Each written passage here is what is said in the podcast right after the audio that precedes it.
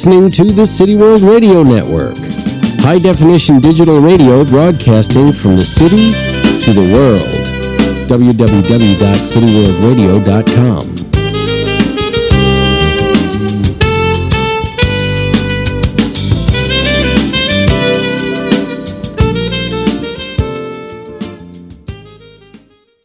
Good afternoon. Welcome to Intelligent Talk with Ralph McElvenny. Join us every Thursday at 5 p.m. on the City World Radio Network as we discuss topics in politics, art, and current events.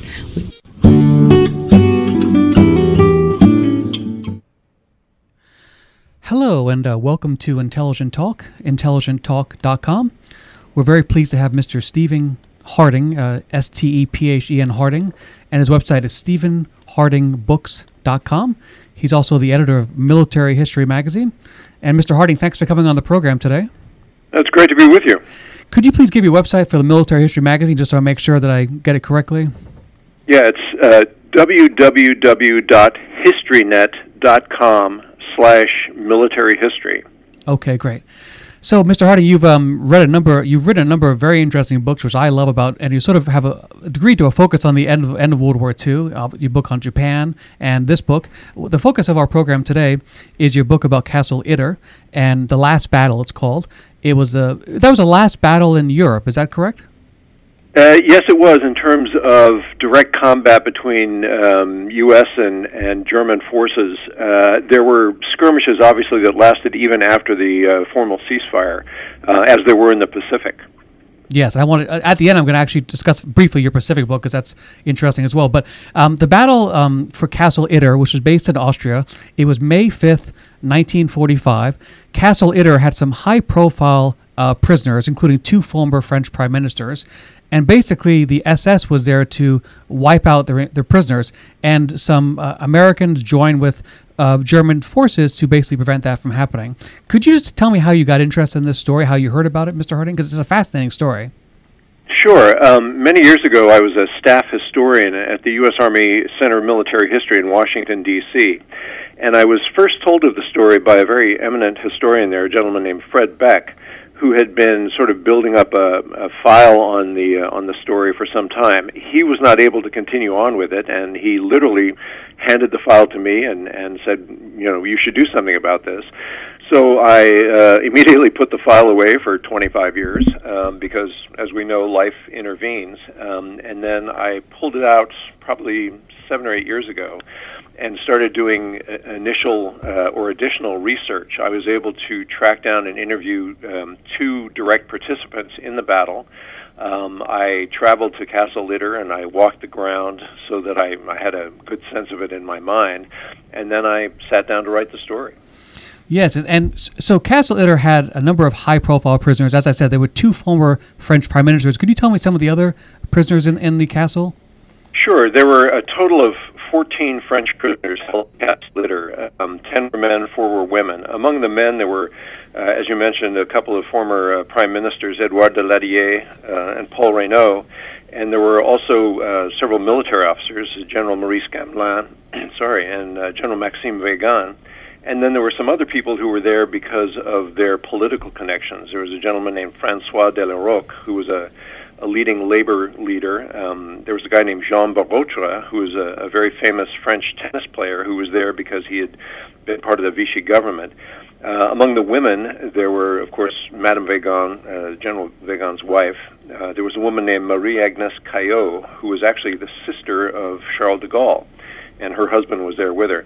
The interesting thing about all of these people was that many of them hated each other with a passion. They were from opposite political parties. Uh, the two generals disliked each other because they agreed uh, disagreed on the tactics that should have been used to prevent the fall of France.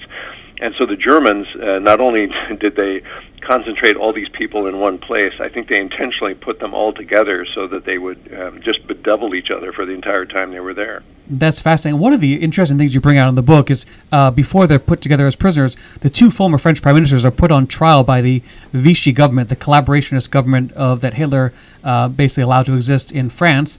And they were doing so well in the trial uh, that, that they shut down the trial. Could you just talk about that? I didn't know that aspect of it either. Yeah, the uh, the government in Vichy, led by Marshal Pétain, the World War One uh, hero, uh, had to find some way to legitimize itself, and one of the ways they tried to do that was to prove that um, not only two prime ministers, but a whole range of former French officials had somehow betrayed France. Uh, which was walking a tightrope because, of course, by saying they betrayed France, that meant that they had allowed France to be captured by the Germans, which, of course, was the sponsor of Vichy France. So there were um, there were several political uh, trials that went on at that time, and Daladier and Reynaud both uh, represented themselves so well that the um, the Vichy uh, government and their German masters uh, decided it probably wasn't a good idea to continue. So they essentially ended the trials and imprisoned uh, those two gentlemen along with the uh, the other people, um, not just at Castle Itter, but throughout France. There were former French officials that were imprisoned by the Vichy uh, regime um, because they were too outspoken about um, the, shall we say, the shortcomings of Vichy. I don't think that happened too much in either Germany or, or German-occupied countries that someone does so well in a trial they shut it down because by the time 45 came around, you had R- R- uh, Roland Roessler, I forget his name, who was killed in a bomb attack, but he was doing those those trials with the people who collaborated against Hitler in June of 44, and they didn't have much of a, it was just sort of a couple days and they killed the people. I guess it was more at the early beginning part of the war. So that was an interesting part. So as we get to the end of the war, um, they're in Castle Itter, all these high-profile prisoners, and they believe that they're going to be killed by these roving SS units, which are under orders from Himmler to basically Heinrich Himmler, was head of the SS, to be, deal very harshly with anyone who was looked like they were surrendering or defeatist. Is that right, Mr. Harding? That's essentially true. Um, in in the the last weeks of the war in Europe, um, the, the German forces were essentially crumbling except for certain SS and Gestapo organizations that were going through Austrian and, for that matter, German villages, and anybody who hung out a white flag uh, was immediately pulled out of their houses and executed on the spot. At the same time, you had uh, U.S. forces that were coming south out of Germany uh, from the, the Munich area into the Tyrol part of Austria, which is where Castle Itter is, is located. And, and the reason that part of Austria was so important is um, Castle Itter sort of commands what's called the Brixental Valley. Now, the Brixental Valley, it follows the Brixental River. It was a traditional route uh, of access between Central Europe and, and Italy. So you had, you know, Allied forces moving north up out of Italy and south out of Germany, and it was kind of concentrating some of the remnants of the German forces, um, one of which was the 17th SS Panzer Grenadier Regiment, which was known as Götz von Berlichingen and it was elements of that uh, SS organization that were tasked by Himmler to go to Castle Itter and essentially eliminate all of the French prisoners, but also any remaining German um, personnel that might be there, because Castle Itter was was an arm of the concentration camp system, although a very nice uh, part of the concentration camp system. And so Himmler wanted no witnesses, French or German, left behind. So the, the so they get word of this, Mr. Harding, and then they send out for help from the American units. Could you please explain how the process they found out about this and then sent for help? The people in the in the castle.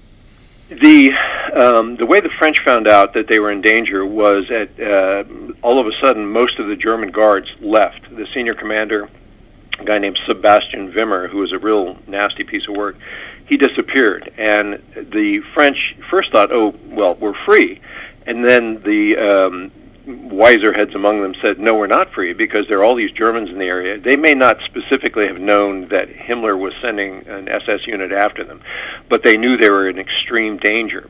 So they um, tasked a, uh, a worker at the castle, himself a, uh, a prisoner, although of much lesser status, to literally go out and find the nearest Allied units and tell them that this group of French VIPs was in danger um, and to come as quickly as they could.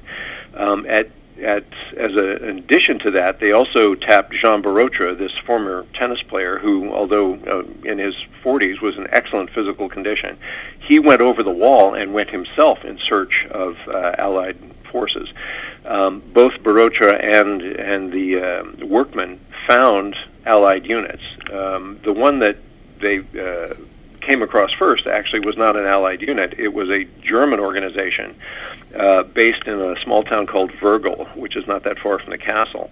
And the commander of that uh, unit was a Wehrmacht major named Joseph Gangl. He was known by the nickname Sepp. He had never been a Nazi, but he had fought on both the eastern and western fronts, and he had decided that the war was long lost. He didn't want any more of his men killed, uh, and he found out about uh, these French VIPs being held in, in Itter and determined that he was going to protect them. But he couldn't do it by himself because he didn't have enough men. So he went out and contacted the, the closest American unit he could find, which was a company of Sherman tanks um, led by a gentleman named Jack Lee, a U.S. Army captain from uh, upstate New York. And now you can imagine the, the, the, first meeting between these two gentlemen. You have a, a very decorated German military officer, because he had fought bravely on, on both fronts, coming under a white flag and contacting an American unit that, you know, the members of, of that unit, for all intents and purposes, assumed the war was over. Hitler was already dead. He'd been dead for a week or so. And, and suddenly, Captain Jack Lee decides that they're going to go on this mission, and they're going to do it um, in cooperation with these German soldiers under Sepp Gangl. So it, it was a, a very unusual situation, to say the least.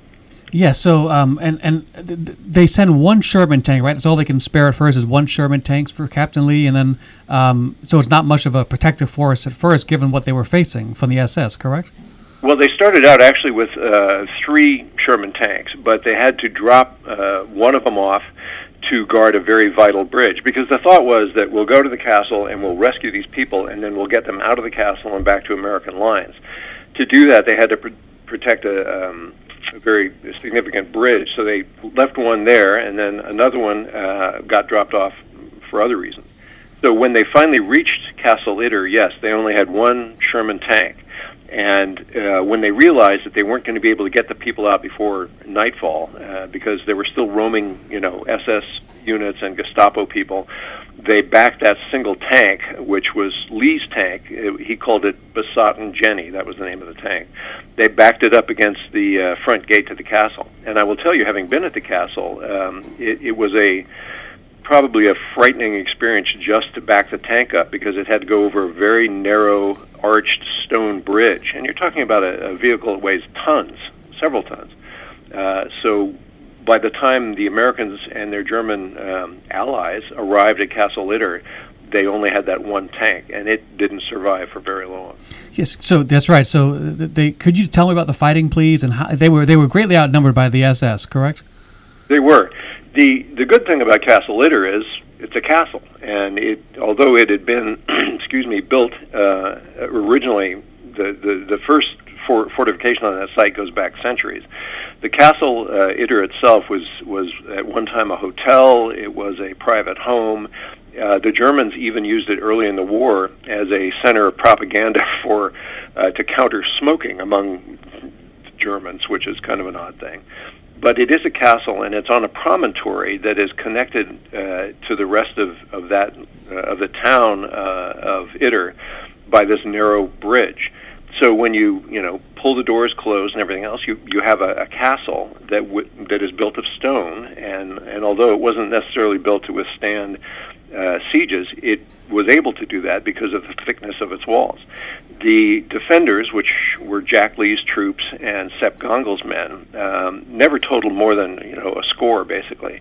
Uh, but they they had a defensible position. They had heavy weapons, and until the Sherman tank was knocked out, they had its gun and its machine guns. But they were being assaulted by hundreds of you know heavily armed SS troops. The problem for the SS troops is they had to get into the castle, and um, there was really only that one way in. Although there was also a sally port, which is a sort of a medieval term for a doorway from which troops could sally out of the, the fortification to you know forage or do whatever. And uh, ultimately, it was a, a seesaw battle between the SS people trying to get into the castle and the joint German-American force defending the castle. Uh, it was a raging battle. Um, it, it, actually was the 4th and 5th of May because the fight started late on the 4th and continued into the morning of the 5th. And do you have an idea as to breakdown of, of approximately how many Germans and how many Americans there were defending um, the castle? The numbers uh, are sort of um, up in the air because I was able to determine that the joint force of Americans and Germans totaled somewhere around 22 people. Now, several of uh, Sepp Gangl's German troops defected. They went over the walls and, and joined the SS because they were assuming that the castle would fall, and rightly assumed that had the SS gotten in, they would have executed every German there that was there uh, for for treason. Um, so I, I generally use the number of 20 to 22, um, and they were a mix of Wehrmacht and U.S. Uh, tankers. Um, Sepp Gangl himself has uh, a fascinating military history that goes back to before the, the Nazi regime. He'd been a mountain soldier. He'd been a, an artilleryman. Uh, he'd fought at Normandy. He fought the Canadians uh, following the Normandy invasion. So this is a, a professional soldier who was not a Nazi, and he had the good sense to realize that this is a hopeless fight. So he was trying to protect his uh, essentially, you know, 15 soldiers uh, that he had left trying to prevent them from being killed pointlessly by the Allies. And yet here he finds himself in a fight against the SS, allied with American troops. We know that Gangl was enthusiastic to support this operation, but the troops that were below him that he ordered to defend the castle, um, do you have any idea how, how enthusiastic they were and how they interacted with the Americans and how, how odd it was that these people that were fighting against each other a matter of hours or days ago were now on the same side? I And what what a unique, obviously, the only time in World War II this happened, I believe. Uh, it is the only documented time in World War II when uh, German and American troops joined forces and fought together. The the uh, enlisted soldiers that followed Gangl, um, for for the most part, from what I was able to determine from my research, trusted him and followed him willingly. Um, they he had proved himself as a as a leader to them over and over again. There were, of course, as I mentioned earlier, there were a couple of guys who thought this is crazy. Um, I need to get out of here, and they went literally over the wall. Um, so the, the German soldiers that remained in Itter under Gangl's command were dedicated to him and fought very well. Now, obviously, the, the first time the Americans handed weapons back to these German soldiers, who, as you pointed out, had until literally just hours before they would have shot them on sight if they'd seen armed Germans. There were some trust issues. There, there really were. But I, it was the relationship between um, Jack Lee and Sepp Gangl that really sort of set the tone. These two men recognized in each other that they were each professional soldiers. Um, they might might not have liked each other, but they needed to work together to achieve this um, very important objective. So they sort of set all of uh, the rest of the opposition that they might have had to each other aside and worked together. And as it turned out, the, the Germans uh, who remained in Castle Itter were key members of, of the defense, and they fought the SS. And, and as you can imagine, a lot of uh, Wehrmacht soldiers had no love for the SS anyway. Uh, so it was a it was a very tense situation when the battle began. But I think over the course of that night, um, they learned, uh, if not to trust each other than to at least give each other the benefit of the doubt. You know, Mr. Harding, as I'm sure you know better than me, it's really fascinating to speculate. If, if you look, go back to June of 44, and let's assume um, that the, German commanders in France had gone forward as if Hitler had died in that bomb explosion, which of course he survived, but they, they had ordered the army to fight the SS, let's say in France, and, and they had not uh, capitulated when they found out Hitler was alive. It raises questions as to what could have been done by the German army, even with Hitler being alive, given the opposition to the SS, if they had really fought him in 44. I mean, because because you see this breach, this little mini breach here, but it just raises questions as what could have been a larger breach if you spun back the clock more, at least in my mind.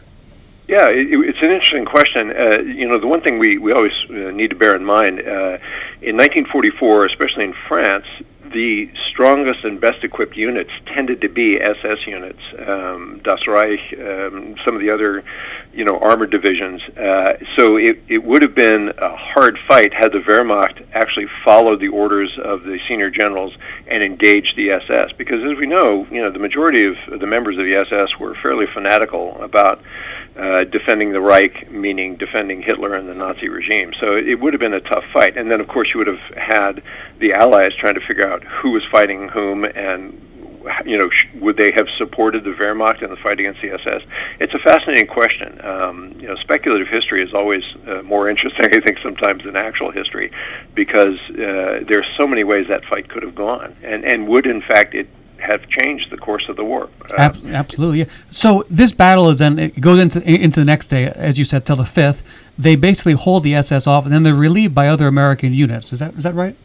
Yeah, they, they were finally ultimately relieved by infantrymen from the 142nd Infantry Regiment, which was part of the uh, 36th Infantry Division, which was moving into that area, and um, specifically of Company E of the 142nd Infantry. And I, I was able to talk to uh, some of the people who were involved in that, but um, included with Jack Lee's tankers, he was able, when, when he first moved to the castle, he was able to sort of um, draft a couple of infantrymen from you know that were that were in Kufstein along with the tankers. And I talked to uh, one of the gentlemen that that was uh, one of the infantrymen, and he uh, he describes you know everybody thought the war was over, and suddenly here's this mission to go into an area that was crawling with SS so you asked earlier, you know, how the Germans felt about it. Now, several of the Americans weren't all that enthusiastic about uh, going on this, what seemed to them to be kind of a harebrained adventure to this castle.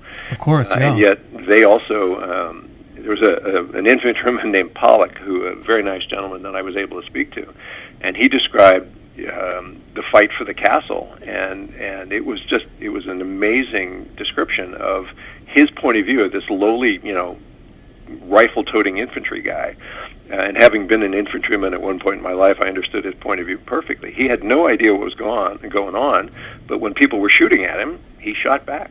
That was, right. That was the, the core of his of his method then. All right, so the battle is is, is won, and and you um you're involved. This is being made into a film. Is that right, Mr. Harding? It is. Yes. In fact, it's in pre-production right now. Uh, are they going to film it in Europe? Do you know, or in the U.S. or?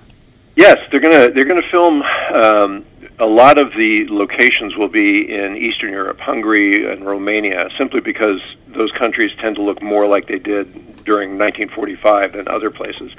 Part of the issue is that um, Castle Itter is, is now in private hands, and uh, the owner uh, won't allow the filming to go on there. So um, the movie will be shot in Eastern Europe with interiors shot in uh, London, I, I would imagine. Um, I, I can't tell you a whole lot about it because I'm not allowed to. Of course. But there's some very um, big French names uh, attached to the film, some very major American actors, and a couple of major German actors. Uh, and part, again, part of the reason for Eastern Europe is um, there are several companies in Hungary and a couple in uh, Romania that have fleets of World War II German vehicles, including armored vehicles, um, that they use for filming. Uh, so that's part of the reason for doing it in Eastern Europe. And at this point, um, the plan is to begin uh, principal photography in April or May. Okay. I want to just briefly ask you about Last to Die, but just a final question on this. Was there any contact years after the war between these people who had fought in the battle? Did did they stay in touch, uh, Gangl and Lee? Did they have any contact? Well, Gangl was killed in the battle. Oh, Gangl, sorry. Uh, any of the other people that worked under Gangl, the German soldiers? Um, there, as far as I've been able to tell, no, there was no direct contact. But um, after the book came out, after the German uh, edition came out, and, and the last battle has been published in 13 languages besides English, which I, I think is a wonderful thing. Uh, but I was actually contacted by Sepp Gangl's son, a gentleman named Norbert Gangel. And uh, that's been a great relationship. We emailed back and forth, and I found out uh, more about his father, although he never met his father. His father was killed when uh, Norbert was an infant. Um, and Jack Lee, of course, uh, was a, a very interesting story, and I went into that in the book. How you know uh, Jack Lee was one of those guys who found his niche as a combat soldier. Um, he had been a football player. Uh, he'd been kind of a you know rabble rousing kind of guy, but he was very good at what he did. And unfortunately, like a lot of people who came back from World War II on both sides, on all sides, um, he just never found anything that that used his talents uh, the way war had, and and of course he um, he ended up having something of a sad ending. Right. Okay, I could just turn briefly to your this book um, that you wrote, Last to Die, and uh, Anthony Marchiane. I probably have that pronounced incorrectly. Marchione. Marchione. Could you please? Marchione. Yeah. He, he was um he was. Could you please tell me about him and how he died? And I just want to segue into that story with that. Yeah, Anthony Marchione was born in Pottstown, uh, Pennsylvania, and uh, he went into the Army Air Forces to be an aerial gunner. And uh, he flew several missions on B 24 bombers out of the Philippines. And as those missions uh, wound down as the war was, was coming to an end, he was tapped to be an assistant uh, to an aerial photographer who was um, on one of four B-32 bombers. And, and if you've never heard of a B-32, you're in good company because most people have never heard of them. No, I never heard of them. Yes. It was a contemporary of the B-29, a four-engine heavy bomber, and only a handful of them actually got into the war at the end of the war in the Pacific. So four of these bombers were tapped to fly over Tokyo after the um, armistice had gone into effect on uh, August 15th, 1945 and uh, they were over Tokyo taking photographs of the Tokyo area when they were attacked by renegade Japanese fighter pilots who refused to lay down their arms. Um, the planes were shot up, and unfortunately, Anthony Marchione was killed, and he, in the process, sadly became the last American uh, killed in combat in World War II. Now, we do know that um, even after the Japanese surrender in September of 1945, um, Japanese units on various islands in the Pacific and including the Philippines uh, continued to fight on, and American troops were killed by Japanese uh, soldiers after the Japanese surrender. But Marchione holds the dubious distinction of being the last American killed in combat during World War II. And one of them, one of the soldiers, supposedly surrendered right in the 70s in the Philippines, if I remember right. Wasn't there? yeah, there, there was a, a, Japanese soldier who came out of the uh, the jungle in the 1970s. He'd lived um, on his own by himself uh, all of those years, not knowing that the war was over. A, a lot of Japanese troops did not believe the announcements that were made over the radio or even you know told by their commanders. They just couldn't accept the idea that the uh, emperor had surrendered so they continued to uh, to fight. No one wants to obviously advocate dropping two atomic bombs as the US did but when you look at the fanatical resistance of the Japanese and, and you mentioned also that the the Japanese emperor's speech that he had surrendered even that was they tried to take a coup and take that from him. So even even the Japanese emperor trying to surrender was was just an, an amazingly difficult thing to do Indeed, indeed, and and the dropping of the two atomic bombs obviously continues to be very con- uh, controversial um, actions at that point in the war. But from the historical point of view, um, you know, my father was in the United States Army in World War II, and he was uh, slated to be in the first landing echelon in the invasion of Japan, which experts estimated would cost one million Allied casualties. So, from a purely military point of view, the atomic bombings uh, ended the war quickly. They prevented, uh, you know, Allied casualties. They were horrific events. There's no getting around that. But militarily, um, they were defensible then, and I, I tend to believe that they're still defensible, although the controversy continues. What's hard to understand is that the, the Japanese emperor was so worshipped, and his brother, I believe, was in charge of Unit 731, so he was sort of actively involved in doing these terrible experiments in China and things like that. But if he was this sort of living god, and he, Japanese people couldn't even look at him and all, when he decided to surrender, how could the D- Japanese justify such resistance when he was this living god? Is, does that make sense to you in sort of understanding the Japanese fighting force? Yeah, the Japanese who continued to fight, including the fighter pilots who ultimately killed uh, Tony Marchione, believed that somehow the emperor uh, was under duress. He had been forced to make this announcement, and so their concept was, "We will fight to free the emperor." I see. Uh, and and and so through that manner, we conti- continue the war because obviously the emperor must have been under duress if he surrendered. So I see. so they were able to continue it under the color of emperor love, just that he was uh, under a bad influence. So essentially, they weren't defying him in their eyes.